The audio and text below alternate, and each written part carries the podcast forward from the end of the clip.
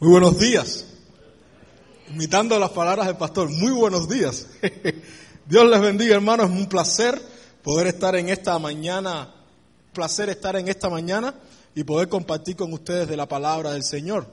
Quisiera eh, eh, seguir continuando un poco el tema que se ha venido tratando en la iglesia a partir de la semana pasada. No sé si usted recuerda, pero el viernes pasado tuvimos una, una, especie de servicio donde estuvimos hablando acerca de aprender a disfrutar la vida. Y hablábamos acerca de que si nosotros estamos en este mundo con la mentalidad de creer de que Dios nos puso en esta tierra solamente para pagar biles o solamente para estar disfrutando de las cosas materiales, estamos en un grave error. Y ese grave error trae por consecuencia el estilo de vida que este mundo está viviendo, que es un estilo de vida desanimado, destruido, lleno de estrés, lleno de, de ansiedad. Y entonces, eh, este es el sentido de estos temas que hemos estado tratando. Luego el pastor estuvo hablando el domingo acerca del Salmo 1, quién era el hombre feliz. Estos temas vienen con ese sentido, hacernos entender de que cuando nos hemos salido de los parámetros de Dios, estamos a expensa de sufrir grandes caos y grandes catástrofes en nuestras vidas. Y en una de las áreas en las que nos hemos salido del plan original de Dios es en cuanto a lo que Dios quiere para nuestra vida. En nuestro afán de tener más, de obtener más, de, de, de, disfrutar más aparentemente, nos hemos salido de lo que realmente es el plan de Dios original y por eso vemos un mundo en caos. Vemos un mundo lleno de estrés, vemos un mundo lleno de desánimo, lleno de desilusión, vemos un mundo ahogándose en sus problemas, vemos un mundo sin un propósito de vida, porque no entienden para qué están en este mundo, no entienden qué Dios quiere hacer con sus vidas, y eso produce el desánimo y el desaliento que este mundo está experimentando.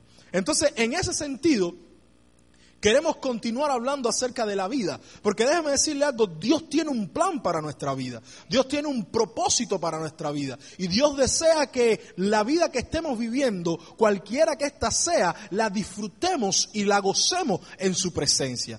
Así que en esta mañana yo voy a estar hablando de un hombre que él mismo declaró que su vida era una vida feliz. Él mismo en una parte de su vida tuvo la osadía, por decir así, de decir estas palabras, mi vida es una vida feliz, mi vida es una vida llena de abundancia, llena de gracia, llena de bendición. Y yo quiero que veamos la vida de este hombre para así poder aprender algo de él, porque nosotros también queremos ser, tener una vida feliz. Nosotros también queremos poder decir al final de nuestras vidas, tuve una vida feliz.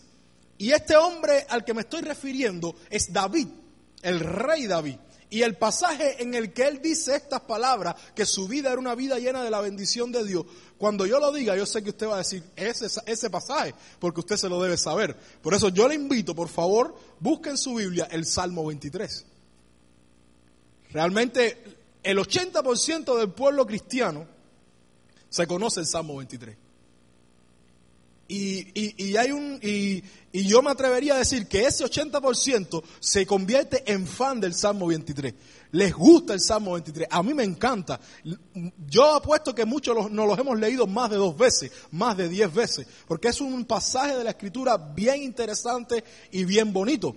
Pero es el pasaje en el que el rey David declara que su vida estaba feliz y abundante de la bendición de Dios. Por eso vamos a estar leyendo este salmo en esta mañana. Dice el Salmo 23, Jehová es mi pastor, nada me faltará. En lugares de delicados pastos me hará descansar. Junto a aguas de reposo me pastoreará. Confortará mi alma. Me guiará por sendas de justicias por amor de su nombre. Aunque ande en valle de sombra de muerte, no temeré mal alguno, porque tú estarás conmigo. Tu vara y tu callado me infundirán aliento. Aderezas mesa delante de mí en presencia de mis angustiadores. Unges mi cabeza con aceite, mi copa está rebosando. Ciertamente el bien y la misericordia me seguirán todos los días de mi vida y en la casa de Jehová moraré por largos días. Vamos a orar un momento. Padre, gracias en esta mañana Porque hay un grupo de hijos tuyos que a pesar de los pesares y a pesar de quizás la, los contratiempos, nos hemos dado cita en este lugar contigo, Dios, para ser enseñados, instruidos, fortalecidos, animados por ti. Espíritu Santo, ayúdanos, Dios, en el nombre de Jesús. Amén. Ahora, la pregunta que siempre me he hecho es, ¿qué hace al Salmo 23 tan popular? Y voy a hacer la pregunta, ¿cuántos conocen y han leído más de tres veces el Salmo 23? Por favor, levánteme la mano. Casi muchos de los que estamos aquí lo hemos hecho. Y los que no, que los que lo leyeron hoy, al oírlo tan lindo, sé que en su casa lo volverán a hacer. Pero hay una gran pregunta, ¿qué hace que el Salmo 23 sea un salmo tan popular, que sea una porción de la escritura tan animadora, tan llamativa? Lo interesante, encontré un escritor que decía que lo que hace que el Salmo 23 sea de tanto impacto dentro del pueblo cristiano es que David presenta tres ideas fundamentales en este salmo y la manera en la que nosotros nos identificamos con esas tres ideas que David presenta es lo que nos hace que nos guste tanto el Salmo 23. La primera idea principal que David presenta dentro de este Salmo 23 es la idea de una oveja. Él comienza diciendo, Jehová es mi pastor, nada me faltará. Él se reconoce como una oveja. Y lo llamativo de una oveja es que es uno de los animales más torpes, más débiles y más indefensos que existen dentro del reino animal. Alguien dijo que una oveja puede pasar 99 veces por el mismo camino siendo guiada por su pastor y que si la deja sola, la 100 se pierde. Es, es un animal torpe, es un animal indefenso. Y nosotros nos identificamos con esa idea que David presenta de una oveja débil, indefensa, que necesita ser protegida y pastoreada por el Dios de los cielos. La segunda idea principal que David presenta en el Salmo 23 y que, nos, y que nosotros nos identificamos con ella y lo hace popular es que David habla de un peregrino es decir, un caminante. Y él dice, aunque yo ande en valle de sombras, aunque esté caminando, David se presenta como un peregrino que va caminando por esta vida, que va caminando por, por este mundo y que se está enfrentando a difíciles circunstancias, a difíciles momentos y que necesita entonces para no desviarse en su camino, para no eh, desviarse en su propósito, a alguien que guíe sus pasos. Es interesante que la Biblia enseña en el libro de Proverbios que hay caminos que para el hombre parecen rectos, pero que su fin es camino de muerte. Y lo que me llama la atención en ese versículo es que solamente en el fin nos daremos cuenta que eran caminos de muerte. Por eso David está diciendo, yo soy un peregrino, pero que no conoce lo que viene adelante, que no conoce lo que viene mañana y necesito como peregrino al fin que haya alguien que me esté guiando, que me esté cuidando, que me esté conduciendo por el camino correcto hacia el lugar correcto. Y nosotros somos así. Necesitamos ser guiados por Dios hacia su verdadera presencia y no desviarnos en, las propuestas que este mundo nos hace. La tercera idea que David presenta en este salmo y lo hace popular es que David se ve a él mismo como un huésped o como un invitado. Alguien que, eh, como un invitado, cuando invitamos a alguien a nuestra casa por un fin de semana, por una semana o por un ratico, no importa el tiempo, pero bueno, como un invitado pero David se ve en el Salmo 23 como un invitado que está disfrutando de lo que él sabe que no merece. Está disfrutando de la gracia, está disfrutando de la misericordia, está disfrutando de la bendición de Dios cuando él sabe que humanamente no es merecedor de esto.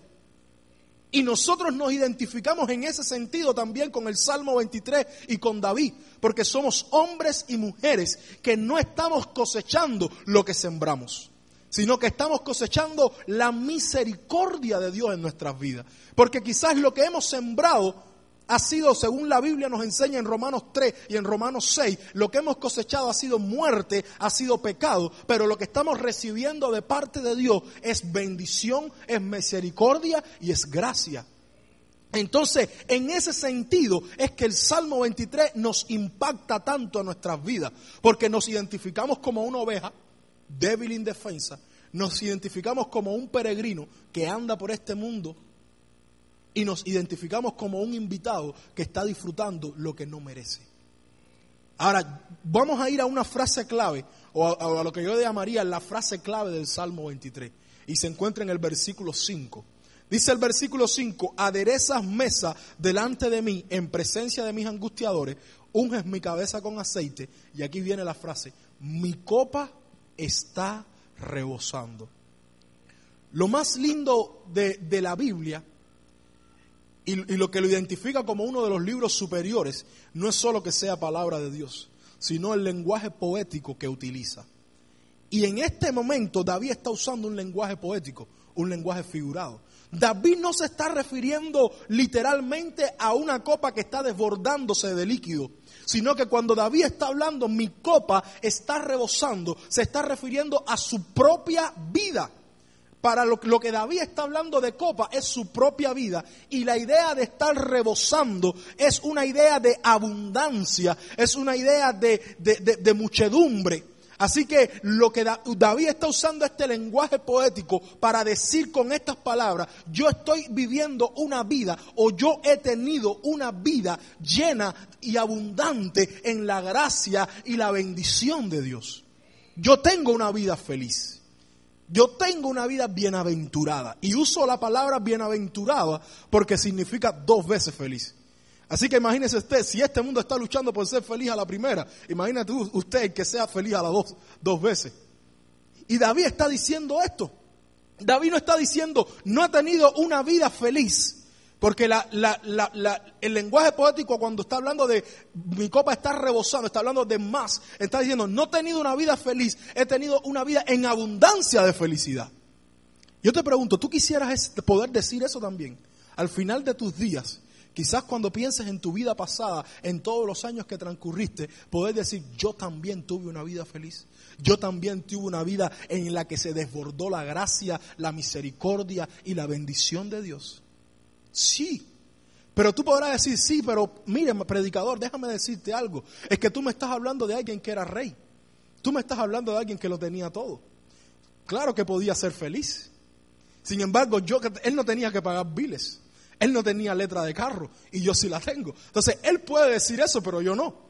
Y ahora, yo lo que quiero que tú y yo veamos en esta mañana, ¿quién es esta persona que está diciendo que su vida está llena de la bendición de Dios y que tiene una vida feliz?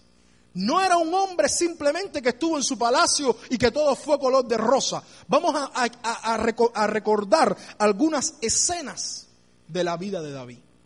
Y usted se dará cuenta que no le fue tan bien como parece.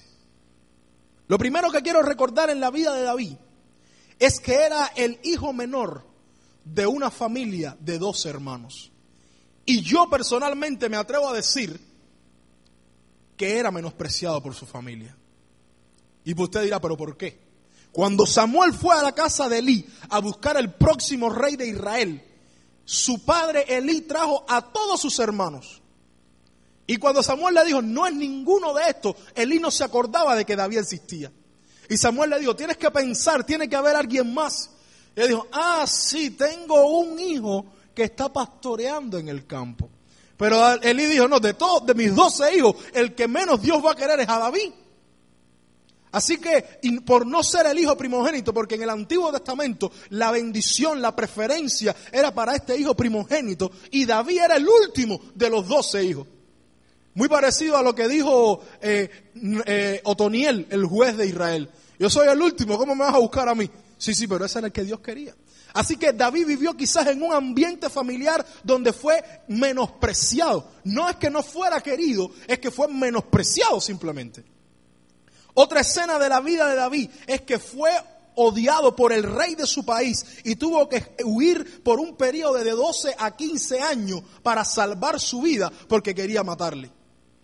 Yo en el primer culto le decía a los hermanos, imagínense que el mismo Obama se, se, se se interese en su vida, pero no de una manera positiva, de una manera eh, negativa. Y que el mismo Obama eh, convoque a todas las fuerzas de los Estados Unidos para buscarle y matarle. Y usted tenga que estar corriendo por todos los Estados Unidos y por todo el mundo entero por un periodo de 12 a 15 años. David lo tuvo que hacer. Déjeme otra escena en la vida de David que quiero recordarle.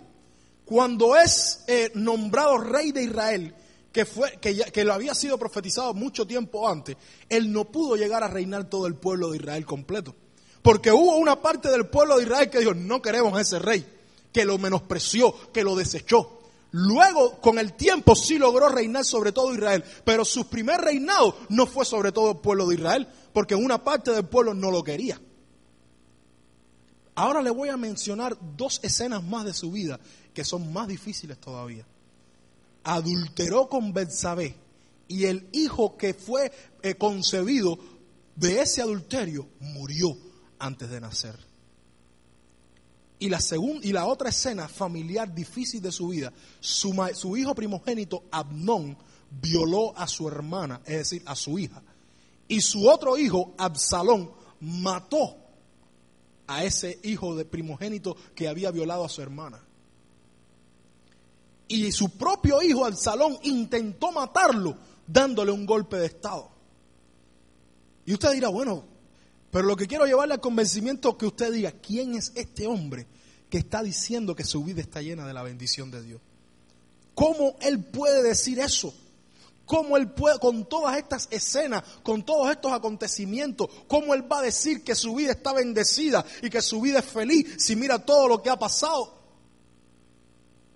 El Salmo 23 me provee lo que yo le he titulado el secreto para una vida de abundancia y de felicidad. Y el secreto para una vida de abundancia y de felicidad no está en que mires tu vida con ojos humanos, porque humanamente la vida de David era un desastre. Humanamente su vida no valía para nada. Humanamente su vida cambiada por perros, le dan los perros y se quedan con la vida. Pero lo que quiero que usted vaya a entender es que los parámetros sobre los que David basó su vida no son los parámetros de este mundo, sino eran los parámetros de su fe y de su confianza en Dios. Y ahí está el secreto de la vida feliz. Ahí está el secreto de la vida abundante. Si tus parámetros para decir que tu vida es feliz es tener un BMW o una casa pagada o tener una cuenta de, banco, entonces quizás no sea feliz. Pero David enseña que los parámetros para su felicidad no consistían en las circunstancias ni en, los acontecimientos de su vida, sino en su confianza y en su fe en Dios. Y en el Salmo 23 Él nos enseña cuáles eran sus cinco pilares. Cinco pilares sobre los que Él basó su vida de abundancia. Cinco pilares sobre los que Él basó su vida feliz y quiero compartírtelos en esta mañana rápidamente. El primer pilar sobre el que David basó su vida feliz y de abundancia se encuentra en el versículo 1. Y el versículo 1 dice, a ver, pues dígamelo usted, a ver si usted se lo sabe.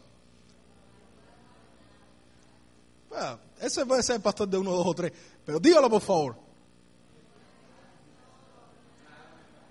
a ese nivel le falta todo. Pero si Jehová es mi pastor, nada me faltará. Si usted cree que, por favor, dígalo con fuerza, con convicción. Vamos, a la cuenta de tres. Uno, dos y tres. Vamos más o menos, pero bueno, vamos a dejarlo ahí. Lo interesante es que David está diciendo en el versículo 1, Jehová es mi pastor, nada me faltará.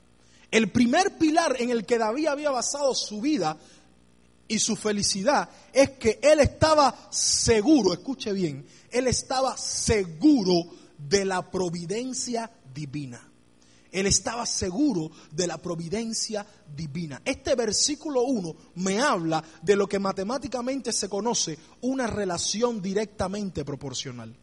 Una relación directamente proporcional es una relación en la que dos elementos van aumentando o van disminuyendo al mismo nivel y en la misma cantidad los dos.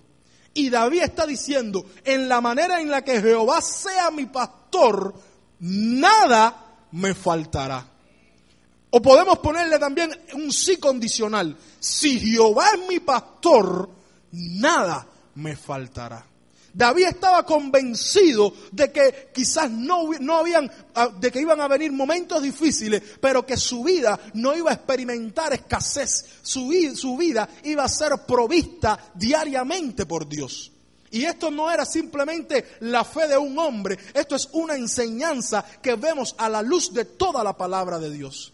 El, el Padre nuestro dice, el pan nuestro de cada día, dánoslo hoy.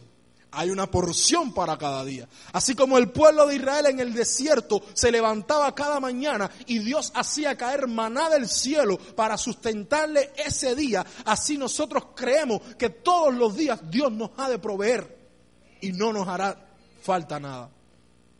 El mismo, la misma Biblia dice, el mismo David dice, joven fui y he envejecido y yo no he visto justo desamparado ni su descendencia que mendigue pan. No es que David está diciendo que va a tener el refrigerador lleno. Lo que David está diciendo es que para comer hoy voy a tener. Para que, porque quiero que usted me entienda. David no está hablando de que va a haber una cantidad. Él está hablando, oh, puede haber la cantidad, pero está diciendo, pero aunque sea va a haber algo para hoy. Eso es lo que David está enseñando. Eso es lo que David está creyendo, que no que mientras Jehová pastoree su vida, su vida no ha de sufrir escasez. Su vida ha de ser provista por Dios mismo. Ahora, yo le hablaba de lo que era directamente proporcional. Para que tu vida esté siendo provista diariamente por Dios, hay una condición. Y la condición es que Jehová sea tu pastor. Y la idea de un pastor no es eh, el, que está, el que, el que gobierna o el que guía la iglesia con corbata. No, en el Antiguo Testamento la idea del pastor era otra. Era la persona que gobernaba, la persona que guiaba, la persona que lidereaba el rebaño. Ese era el pastor, el que conducía el rebaño, el que dirigía, en otras palabras, de voz y ese es el sentido de lo que David está diciendo. Si Dios es el centro de tu vida, si Dios es el que dirige tu vida, si Dios es el que gobierna tu vida, si Dios es el jefe en tu vida, entonces tu vida le pertenece y va a ser provista por Él. El problema muchas veces es que no es Dios nuestro pastor, pero queremos que nos provea también. Queremos mandarnos a nosotros mismos y echarle a Dios la culpa de nuestras consecuencias. Pero David está diciendo, si tú quieres ser proveído por Dios, si tú quieres no experimentar escasez, deja que Dios pastoree, gobierne, dirija tu vida en todos los sentidos. Ahora, David en este salmo y en este versículo no limita, porque muchas veces limitamos la provisión de Dios a lo material. Nos encanta oír hablar de que Dios no nos va a dejar pasar por hambre. Nos encanta oír hablar de que Dios nos va a bendecir materialmente. Pero David amplía el concepto de la providencia mucho más allá que solo lo material. Y él sigue diciendo en el versículo 2, en lugares de delicados pastos me hará descansar y junto a agua de reposo me pastoreará. David también entiende de que la providencia de Dios no se limita a lo material, sino que se expande a un lugar, a un espacio, a un momento, a un tiempo donde Dios me guarda, me, hace descansar y me pastorea. Está hablando de un lugar, en lugares de delicados pastos. Me está hablando de un lugar. Y yo me preguntaba, bueno, ¿cuál es ese lugar? ¿Dónde es ese lugar donde, donde puedo descansar? ¿Dónde es ese lugar donde soy bendecido por Dios? ¿Dónde es ese lugar donde soy pastoreado por Dios? Si encontramos en el libro de Apocalipsis, dice, y el cordero que venció ha preparado un lugar de aguas, un lugar, de, de un lugar especial. Ese es el cielo, la eternidad. Pero yo creo más todavía que aunque Dios tiene ese lugar reservado, el lugar donde Dios me pastorea, el lugar donde Dios me provee y el lugar donde Dios me bendice y me da fuerza diariamente o semanalmente o mensualmente es su iglesia en medio de estos tiempos difíciles, es su iglesia el lugar que Dios ha provisto para que mi vida descanse, para que mi vida sea bendecida y para que mi vida reciba de Él el manantial, la fuerza necesaria para seguir adelante enfrentando esta vida. De ahí la importancia de poder estar en contacto con la iglesia. De ahí la importancia de estar congregándonos. De ahí la importancia de estar juntos adorando al Señor. El Salmo 133 dice, mirad cuán bueno y cuán delicioso es habitar los hermanos juntos y en armonía. Y continúa diciendo, porque allí es donde Jehová envía bendición y vida eterna. a donde están los hermanos juntos y en armonía. Así que Dios no solo me pastorea para bendecirme materialmente, sino me pastorea para llevarme a un lugar, a su misma presencia, y allí hacerme descansar, y allí darme nueva fuerza, y allí alimentar mi espíritu, alimentar mi fe y hacerme fuerte para enfrentar la vida. la provisión de Dios va más que de lo material, también a lo espiritual. Amén. Ese era el primer pilar sobre el cual David había fundado su vida, o sobre el cual David había puesto su vida. El segundo pilar que quiero, eh, que, quiero que, que veamos en esta mañana, en el versículo 3, ¿qué dice el versículo 3? Confortará mi alma, me guiará por sendas de justicia por amor de su nombre. Confortará mi alma, me guiará por sendas de justicia por amor de su nombre. El segundo pilar es que David estaba seguro de la guianza divina. Estaba seguro de la guianza divina. Y en este versículo, versículo 3, David nos habla de lo que para él eran las sendas de justicia. Dice, confortará mi alma y me guiará por sendas de justicia. David está hablando nuevamente, de una manera poética, lo que para él eran las sendas de justicia. ¿Y qué es la senda de justicia? La senda de justicia es caminar en la perfecta voluntad de Dios para mi vida. Esas son las sendas de justicia. Tenemos que entender en esta mañana que para que la voluntad de Dios tiene dos caras, por decirlo de una manera, para poder ser, hacerlo entendible la voluntad de Dios es como una moneda, sigue siendo una moneda, sigue siendo su voluntad, pero tiene dos caras. Una primera cara de la voluntad de Dios es su voluntad perfecta, es decir, la voluntad que Él quiere, como, como Él quiere que se haga, su plan original. Pero una segunda cara de esta misma moneda es lo que llamamos voluntad permisiva.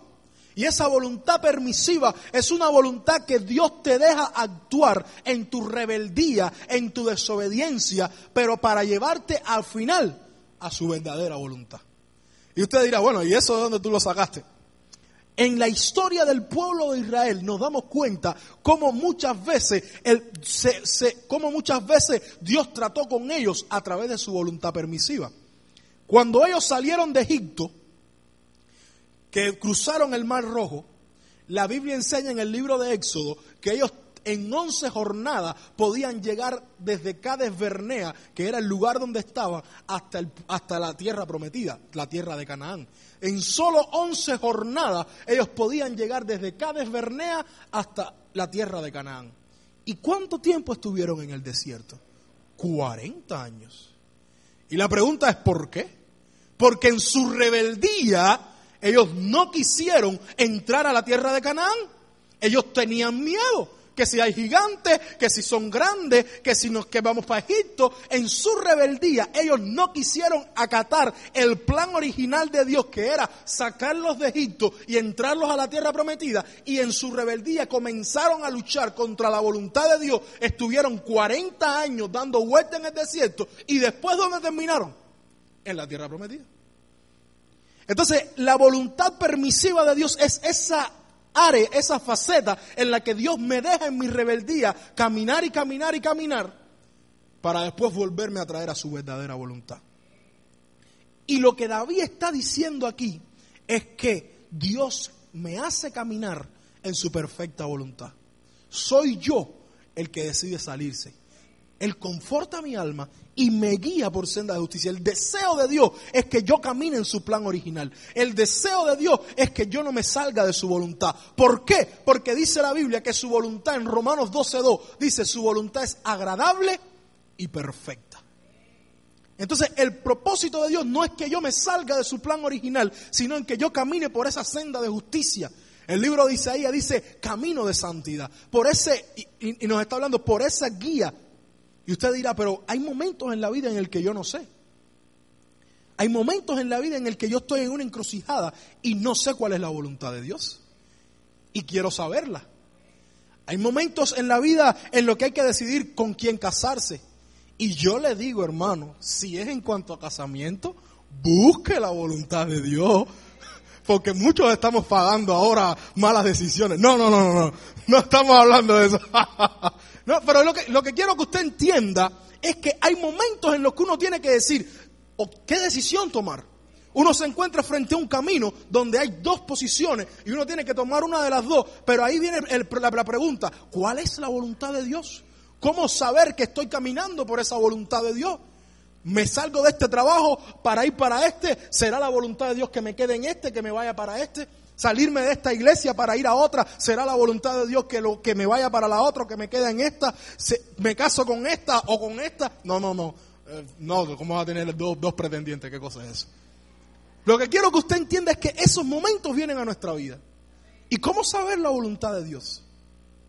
¿Cómo saber que la decisión que yo he tomado no va a acarrear a mi vida después una consecuencia por haber sido fuera de la voluntad de Dios? Porque toda decisión tiene consecuencias, buenas o malas, pero tiene consecuencias.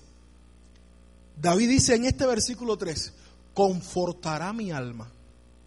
Y la palabra confortará mi alma, yo creía que era ánimo, fuerza, pero cuando uno va al original hebreo, esta palabra confortar significa regresarte a un lugar, regresarte a un, a un tiempo, regresarte a, un, a, un, a una persona, volverte a traer.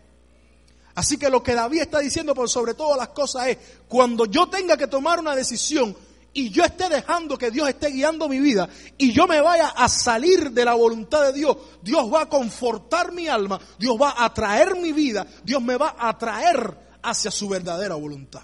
Yo lo que tengo que hacer es decirle, Señor, guíame los pasos para que cada paso que yo desea el tuyo. Y si yo me fuere a salir de esa voluntad, esa palabra, confortar, significa volver a traer. Volver a traer hacia un lugar, hacia una persona. Eso es lo que David está diciendo. Cuando yo crea que esta sea mi decisión, Dios no me va a dejar irme por una que no sea la que Él quiere. Dios va a traer mi arma. Y usted dirá, ¿y cómo la va a traer? A palo, hermano. a palo. Pero no es un problema de, de, buscar magos para que me den la voluntad de Dios. Romanos 8 me dice que yo estoy siendo guiado por el Espíritu de Dios. Y ese mismo espíritu es el que trae la convicción a mi vida, es el que conforta mi vida para yo saber si me estoy saliendo o no me estoy saliendo de la voluntad de Dios. El problema muchas veces no está en que el Espíritu me diga que sea o no sea la voluntad de Dios. Es que yo a veces le digo al Espíritu, sí, sí, sí, será esa, pero yo lo que quiero hacer es esta. Eso es lo que pasa muchas veces, que muchas veces nosotros lo que no queremos hacerle caso al Espíritu de Dios pero siempre vamos a... David estaba seguro, no importa cómo esté caminando, no importa que las circunstancias que estén pasando, yo sé que si sigo escuchando la voz de Dios, Él siempre va a estar trayendo mi alma, trayendo mi vida a su perfecta voluntad para que yo camine en su voluntad y en su senda de justicia. En eso estaba seguro David. Y qué bueno saber eso, hermano. Qué bueno que por donde transites, qué bueno que por donde andes, Qué bueno que por el rumbo que estés tomando tu vida, tú estés seguro de que Dios está probando lo que estás haciendo. El tercer pilar en el cual David basa su vida de abundancia se encuentra en el versículo 4. Dice el versículo 4, aunque ande en valle de sombra de muerte, no temeré mal alguno, porque tú estarás conmigo.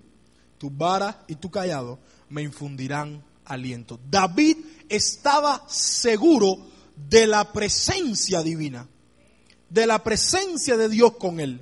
Él sabía que no importa el tiempo, no importa el evento, no importa el problema, Dios estaba con él. Ahora, yo quiero decirte algo, el que tú sepas que Dios está contigo no te exonera y no te quita que pases por momentos difíciles. Porque muchas veces hemos estado vendiendo este evangelio. Y cuando vendemos el evangelio de que si vienes a la iglesia todo se resuelve, todo te sale bien, tus problemas como una varita mágica se, se van. Eh, cuando vendemos ese evangelio, muchos que no ven que eso pase, se van de la iglesia porque creen que le engañaron. Y las palabras de Jesús siempre fueron, escuche bien, en este mundo tendré aflicción. Yo le decía a la iglesia en Cuba, no te dejes engañar. En este mundo tendré aflicción. Y usted dirá, bueno, entonces ¿para qué vengo a la iglesia? Porque también Jesús dijo, pero confiad, porque yo he vencido al mundo. Así que la fuerza para vencer los problemas, la fuerza para enfrentar los problemas, la fuerza para convertir tus problemas en una victoria es de Dios. No la encuentras en ese mundo, la encuentras aquí. Dios te la regala. Y es lo que David está diciendo, aunque ande. Ese aunque me da a entender la probabilidad que David está diciendo. Puede ser que no sea hoy, puede ser que ayer no estuve y quizás no estaré mañana, pero va a venir un día donde voy a andar en un valle de sombra de muerte. Va a venir un día donde voy a tener que enfrentar un problema. Va a venir un día donde va a haber una crisis emocional. Va a venir un día donde va a haber una crisis espiritual. Va a venir un día donde va a haber una crisis familiar. Pero cuando venga ese día, lo que quiero que usted entienda es que ese día va a venir. Pero David no se queda en el aunque, sino que David dice, aunque ande en valle de sombra de muerte, no temeré mal alguno, porque tú estarás conmigo. David no se queda en la probabilidad del problema. David entiende cómo enfrentar el problema. Y la mejor manera para enfrentar el problema es contando con la presencia y con el amor de Dios. Esa es la mejor manera. Ese es el antídoto para enfrentarte a tu problema. Ese es el antídoto para enfrentarte a tu necesidad. Ese es el antídoto para enfrentarte a lo que te está dañando, lastimando. El amor de Dios. Romanos capítulo 8 dice, ¿quién nos separará del amor de Dios? Tribulación, angustia, hambre, peste, destrucción. Dice ninguna de estas cosas. Ante más somos más que vencedores por medio de aquel que nos amó. El amor de Dios me hace más que vencedor sobre mi problema. El amor de Dios me hace más que vencedor sobre mi necesidad. El amor de Dios me hace más que vencedor sobre mi enemigo. Es el amor de Dios quien me capacita y quien me habilita para ser un vencedor. Y si tú quieres ser un vencedor, llénate de ese amor de Dios. Recibe ese amor de Dios. Eso es lo que está diciendo David aquí. Aunque ande en valle de sombra de muerte, no temeré porque tú estás conmigo. Tu amor me hace vencedor. Tu amor me, da fuerza. Tu amor me, me hace ser ingenioso para enfrentarlo y para resolverlo. Este es el tercer pilar. David estaba convencido de la presencia divina junto con él, en cada área de su vida, en cada aspecto de su vida. El cuarto pilar, versículo 5, aderezas mesa delante de mí en presencia de mis angustiadores, unges mi cabeza con aceite, mi copa está rebosando. El cuarto pilar es que David estaba seguro en la victoria divina. Cuando usted, cuando yo leo este versículo 5, a mí este versículo 5 me da como que dos escenas. Uh, eh, como que se, sube el telón y hay una escena, y se baja el telón y se sube el telón y después hay otra escena. Es lo que me da a entender este versículo 5. La primera escena que este versículo me presenta es los enemigos de David. Dice, aderezas mesa delante de mí en presencia de mis angustiadores. Yo veo que, que hay una primera escena donde hay un juicio y están los enemigos de David, están el fiscal contra David, están todos los que quieren destruir su vida, todos los que quieren destruir su, su, relación con Dios, todos los que quieren verlo destrozado, están todos sus enemigos. Esa es la primera escena. Pero la segunda escena que yo veo en este versículo es que se sube el telón y ahora se ve a David victorioso sobre todos sus enemigos. Y la razón de lo que hace que David sea victorioso sobre todos sus enemigos es que ese versículo dice que Dios unge su cabeza con aceite. Y quizás para ti para mí leer esto de Dios ungió su cabeza con aceite no represente mucho. Pero en la cultura del pueblo judío, en la cultura palestínica, esa frase de ungir la cabeza con aceite representa victoria. En el Antiguo Testamento solo se ungía con aceite a los reyes, a los sacerdotes y a los profetas. Y cuando alguien era ungido con aceite, era tipificando o simbolizando que con ese hombre estaba Dios. Y que el que se metiera con ese hombre sabía que tenía que meterse con Dios también. Así que cuando David dice, en mi cabeza con aceite, está diciendo, aunque toda esta partida de bandidos que me quieren matar y que me quieren destruir se hayan levantado contra mí, tú me has dado victoria y ninguno de ellos me puede tocar.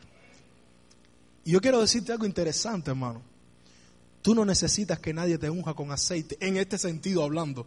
No, no estoy echando otras doctrinas. En este sentido hablando, porque tú tienes al Espíritu Santo que te ha dado la victoria.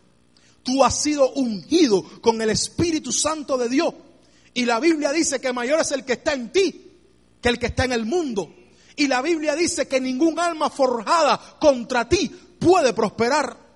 Porque en ti está la simiente, la esencia divina que te hace un vencedor. Dice la Biblia en primera de Juan, y todo lo que es nacido de Dios vence a este mundo. Y tú y yo hemos nacido de Dios. Somos más que vencedores. Todos los que se hayan levantado contra nuestras vidas, todos los que nos hayan querido destruir, todos los enemigos que nos hayamos, que nos hayamos eh, eh, echado por, pura gracia, porque simplemente nos tuvieron envidia o porque quisieron ser mejores que nosotros, todos esos serán destruidos porque Dios nos ha bendecido con su victoria.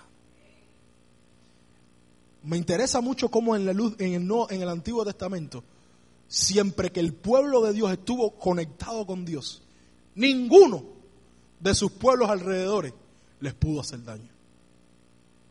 Siempre que tú confíes en que tu Dios te está dando victoria y estés conectado con Él, ninguno de tus enemigos te puede hacer daño. Porque Dios te ha ungido con su aceite fresco, con su Espíritu Santo. Y esa era una convicción en David. Estoy ungido, tengo victoria. La última, el último pilar, el quinto pilar, Vamos a recapitular primero antes de entrar al quinto pilar. El primer pilar sobre el cual David basó su vida y es que él estaba seguro en la providencia divina. El segundo pilar en el cual David basó su vida es que él estaba seguro de la guianza divina. El tercer pilar en el cual David basó su vida es que él estaba seguro de la presencia divina. El cuarto pilar en el cual David basó su vida es que él estaba seguro de la victoria divina.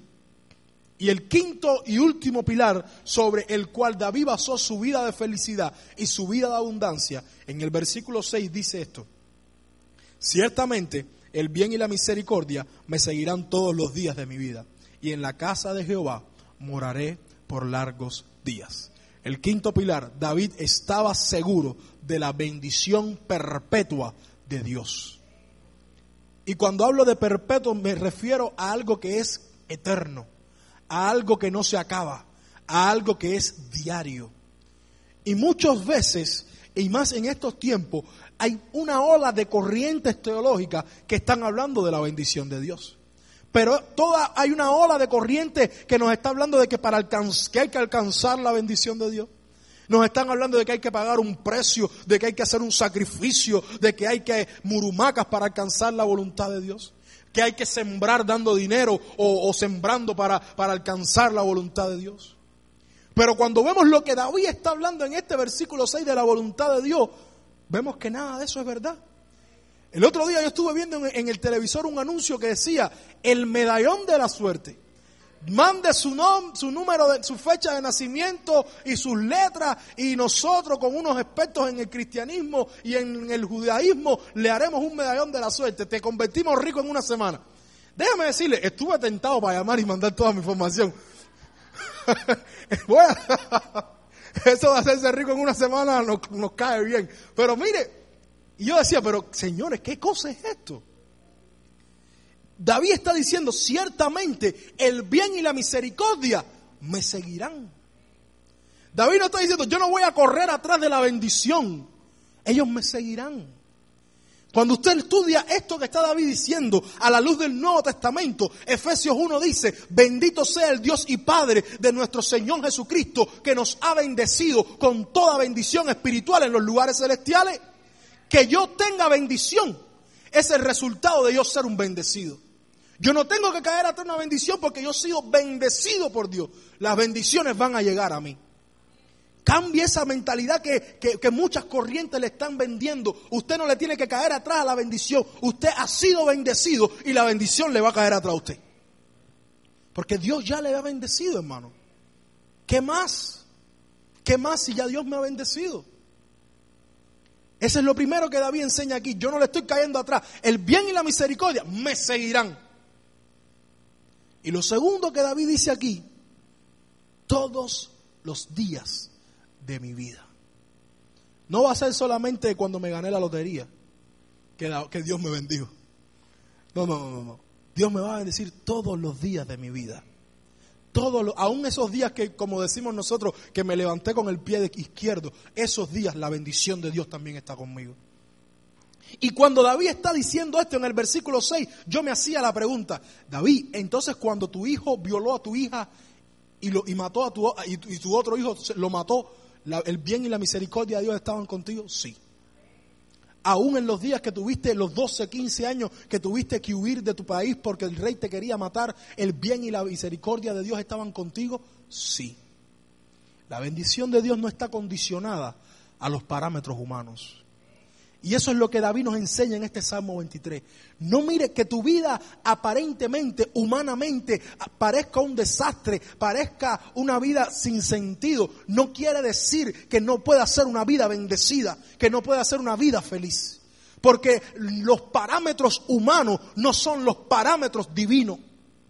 Los parámetros humanos para la felicidad, repito, son un carro del año, una casa del año, una cuenta en el banco con miles de dólares. Pero si tú no tienes eso, no eres feliz. Pero el parámetro divino es que mientras tú le creas a un Dios omnipotente, Él va a ser capaz de conducir tu vida a través de las victorias y te hará disfrutar cada área y cada escena de tu vida de la mejor manera. Porque Dios no ha venido para que tengas vida, Él ha venido para que tengas una vida en abundancia. Entonces el asunto no está en cambiar mi vida, el asunto cambiar está en cambiar los parámetros en los que estoy basando la felicidad de mi vida. Un hombre que casi fue un desastre pudo decir al final de sus días, mi copa está rebosando, mi vida está llena de la bendición de Dios aunque haya pasado por todo lo que he pasado. Porque los parámetros humanos no me han cambiado los parámetros de mi fe. El secreto de una vida de abundancia, de felicidad, no está en mirar tu vida con ojos humanos, es mirar tu vida bajo los parámetros de Dios y bajo tu fe. Porque Dios no ha venido para que tengas cualquier estilo de vida o cualquier tipo de vida. Dios ha venido para que tú tengas una vida y una vida en abundancia. Vamos a orar en esta mañana, hermano. Y poder meditar un poco acerca de cuáles han sido los parámetros bajo los que he basado la felicidad de mi vida. Quizás humanamente hablando, tú puedas decir, mi vida no sirve para nada. Quizás humanamente eh, mirando un panorama rápido de tu vida, tú puedas decir, no, no, no, no. Me han pasado tantas cosas malas que yo no creo que se pueda sacar algo bueno. Ahora, lo que quiero que por un tiempo tú puedas dejar a un lado lo humano y conectarte a lo divino, a la fe. Y la fe me dice que Dios hace sendas donde no la hay. Y la fe me dice que Él cambia mi lamento en danza. Y la fe me dice que Dios hace cosas nuevas. La fe me dice que Dios es un Dios de restitución. La fe me dice que Dios es un Dios de cambio. La fe me dice que Dios es un Dios de abundancia. La fe me dice todo lo que lo humano no me puede decir. Quiero decirte más todavía. La fe me dice que Dios de los desastres los convierte en trofeo. Porque cuando todos miraban a un Jacob, un engañador, un mentiroso, Dios veía en él un Israel un príncipe de Dios. Cuando Dios miraba, cuando todos miraban quizás a un Otoniel, que era el último de su casa, Dios miraba a un juez para libertar a su pueblo. Así que Dios tiene la capacidad de mirar donde nadie puede ver. Y quizás este mundo ha estado mirando tu vida y te ha dicho, tú eres un desastre. Esos pueden ser los parámetros humanos. Pero el parámetro divino me dice que en Dios somos más que vencedores. El parámetro divino me dice que en Dios haremos proezas. El parámetro divino me dice que Dios puede ver donde nadie ve. Así que Dios puede ver en ti y en tu vida y en tu familia lo que quizás tú hoy no estás viendo. Solo tienes que creerle a Él. David dijo, a pesar de todos los pesares, mi vida está llena de la bendición de Dios. Mi vida es una vida feliz. El asunto es sobre qué estoy fundamentando mi vida feliz. Sobre un BMW, sobre una casa, sobre una cuenta en el banco. O sobre los parámetros que la palabra de Dios me enseñan, que son reales y eternos, cualquiera que sean las circunstancias. Dios les bendiga, hermano. Amén.